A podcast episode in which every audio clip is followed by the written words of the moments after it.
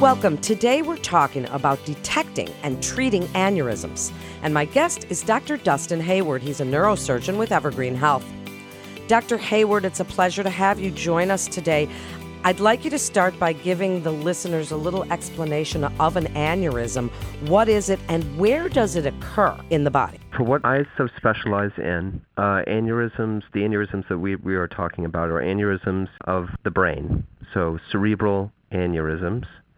Um, and generally speaking, they're located off of one of four major vessels, and that's uh, the two carotid arteries, uh, the, the internal carotid arteries, and also the two vertebral arteries. And these four major vessels are the ones that come up into our brain and branch at various points. And these are the vessels that can be affected by cerebral aneurysms. Do we know how they develop? What they are is they are uh, uh weaknesses in the out uh, in the vessel wall and uh, if you can imagine almost a balloon forming from a vessel wall, uh, that kind of describes what an aneurysm is. But uh, uh what causes them is uh, uh, a combination of nature and nurture. So there is a hereditary component to cerebral aneurysms, particularly having a first degree relative that's had a cerebral aneurysm predisposes that family member to having a cerebral aneurysm, so they do run in families. And then the other, the other, the, the, the, the nurture, the modifiable risk factors that people can have uh, is one, we do see a higher incidence of aneurysm uh, in smokers, and then uh, also in patients with high blood pressure. And obviously, those are things that can be controlled. Um, um, so there is a hereditary component, and then we do have uh, some modifiable risk factors as well. Dr. Hayward, I'd like to talk about symptoms. I think that people get scared. They hear the word aneurysm, and is there any way to know in advance? Are there any symptoms? And for people that get migraines regularly, you know, you get a headache and you say, Whoa, could this be something like that? Are those two connected at all? Are there any symptoms at all? So that's a great question. So, generally speaking, uh, cerebral aneurysms don't cause any symptoms. There are a couple specific scenarios where cerebral aneurysm would cause a symptom, uh, uh such as a, a pupil, a single pupil dilating, or that single eye being affected so that it, it, it uh, kind of points down and out, some, some effects on the extraocular muscles. But generally speaking, the vast majority of aneurysms are asymptomatic, meaning they, they don't cause any symptoms whatsoever. Um, that's why it's very important if you do have a family history of an aneurysm, what we'll often do is offer screening services to patients where we can get uh, either an MR angiogram or a CT angiogram just to confirm that there aren't any aneurysms lurking around. Um, aneurysms do become symptomatic when they rupture, and uh, then it, it's usually described as a very severe thunderclap headache, and there can be some lethargy and alteration of consciousness with an aneurysm rupture. So it's always best when we find these aneurysms before that happens. Well, I would think so. And how scary if someone does not have a family history of them. Can you find it incidentally when you're having a routine physical? How are they detected if, if you don't have a family history? Oftentimes, they are detected incidentally uh, when an MRI or a CT of the head is done for another reason. So let's say somebody's having some bad dizziness or vertigo. Uh, they'll have an MRI or a CT performed to work up possible causes of that vertigo. And even though the aneurysm really has nothing to do with that symptom, we detect it that way. And when I see patients that have had aneurysms detected this way, uh, obviously finding out you have an aneurysm is a very anxiety provoking experience. But when I see them, you know, I, I try to reassure them that this is the best possible way we could have found this aneurysm. Is incidentally, we found it when it was still quiet and not doing anything, and then that sets us up to be in a very good position to treat it and get it excluded from the circulation so that the patient will never have any issues with the aneurysm. Wow, that definitely is reassuring. So, assuming that you have found it and it has not ruptured, tell us about some of the treatment options that are out there and and tell us a little bit about biplane technology and the benefits of using that for aneurysms. Tell us about this exciting technology. No, absolutely. So, you know, traditionally, uh, we used to have to do open surgery to treat all aneurysms. And this was kind of a technology and procedure that was developed uh, all the way back in the 1930s. And obviously, um, you know, the, the, procedure was perfected and, and got much safer uh, during the, the 20th century uh, with the development of microscopes and intraoperative microscopic technology. Um, but we used to have to do all aneurysm treatments with open surgery, meaning there would be an incision uh, and a craniotomy, a, a, portion of bone would be removed, and then a, uh, a, a, dissection through the planes of the brain would need to be done to get to the aneurysm where we would basically put a clip on it. Uh, and a clip is a, you know, if you can imagine almost a clothespin that you put around the neck of the aneurysm. That's what an aneurysm clip uh, entails, uh, an open surgical procedure and placement of a clip.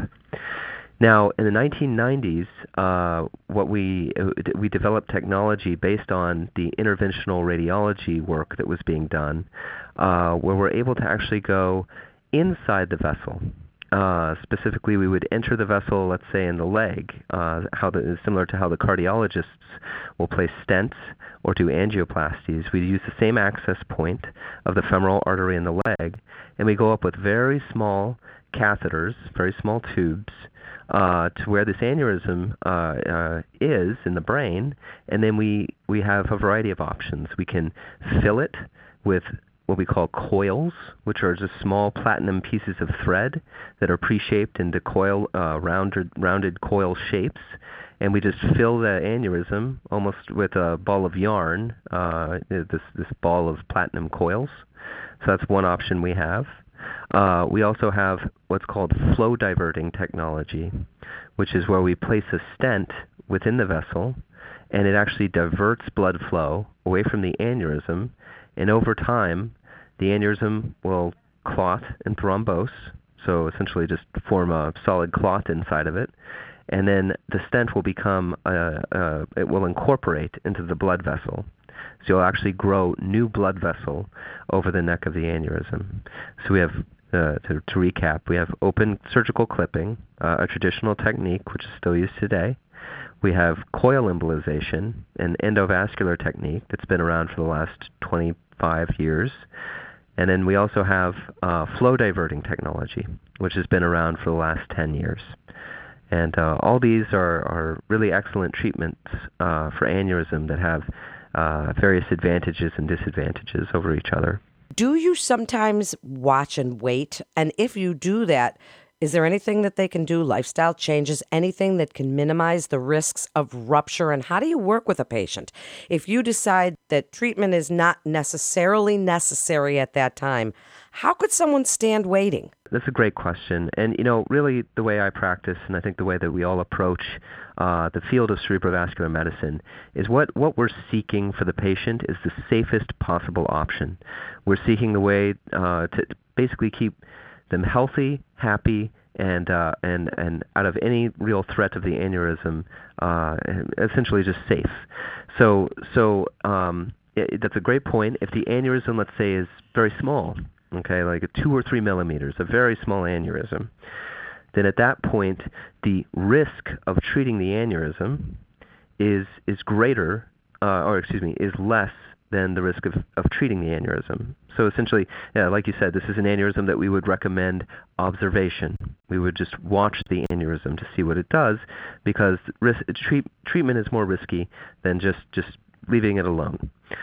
So we usually watch these aneurysms over time with surveillance imaging. And what I mean by that is uh, we get a CT angiogram once a year or an MR angiogram once a year and that way we're able to keep an eye on the aneurysm over time.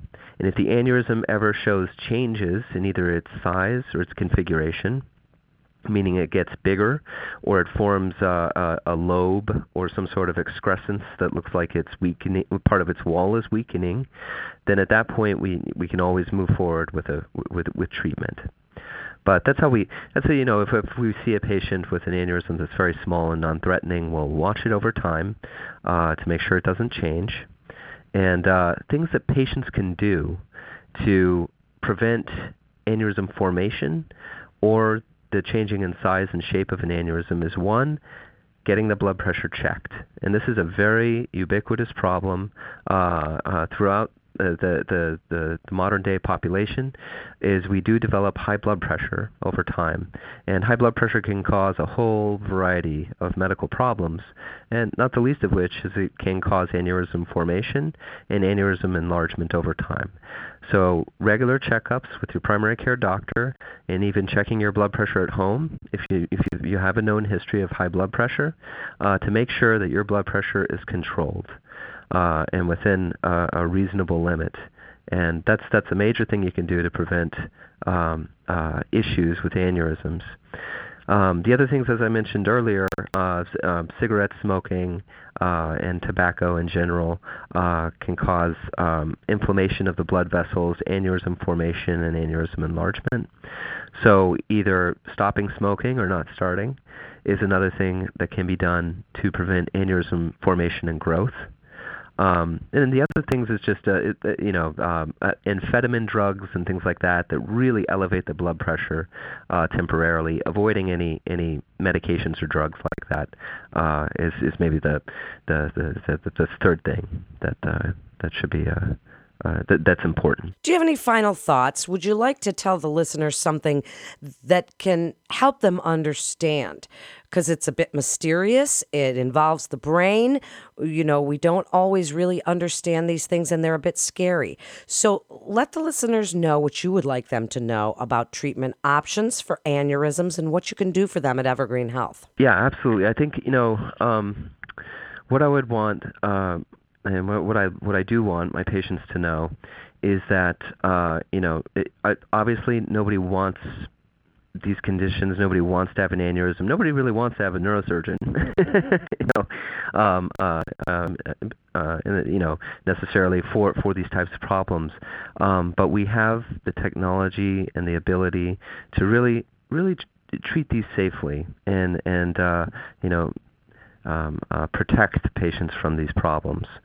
So I think if, if the patient knows they have an aneurysm, if for whatever reason you know you have an aneurysm, uh, absolutely come and be evaluated. Um, uh, we have all kinds of great technology, uh, uh things that are even currently being developed, including the web device, that are are extremely um, uh, the safe. They're safe and effective you know? So really I, if anything i just think you know a, a, diagnosis of an aneurysm nobody wants it but at the same time uh, in the 21st century we're very able to take care of patients and make sure they're protected from these problems. What a fascinating topic and such great information. Dr hayward thank you so much for joining us. And that wraps up this episode of checkup chat with evergreen health. Head on over to our website at evergreenhealth.com slash neurosurgery to learn more and to meet our team of providers if you found this podcast as informative as I did, it was so interesting. Please share on your social media, share with friends and family. That way we can all learn from the experts at Evergreen Health together. And don't miss all the other fascinating podcasts in our library. Until next time, I'm Melanie Cole.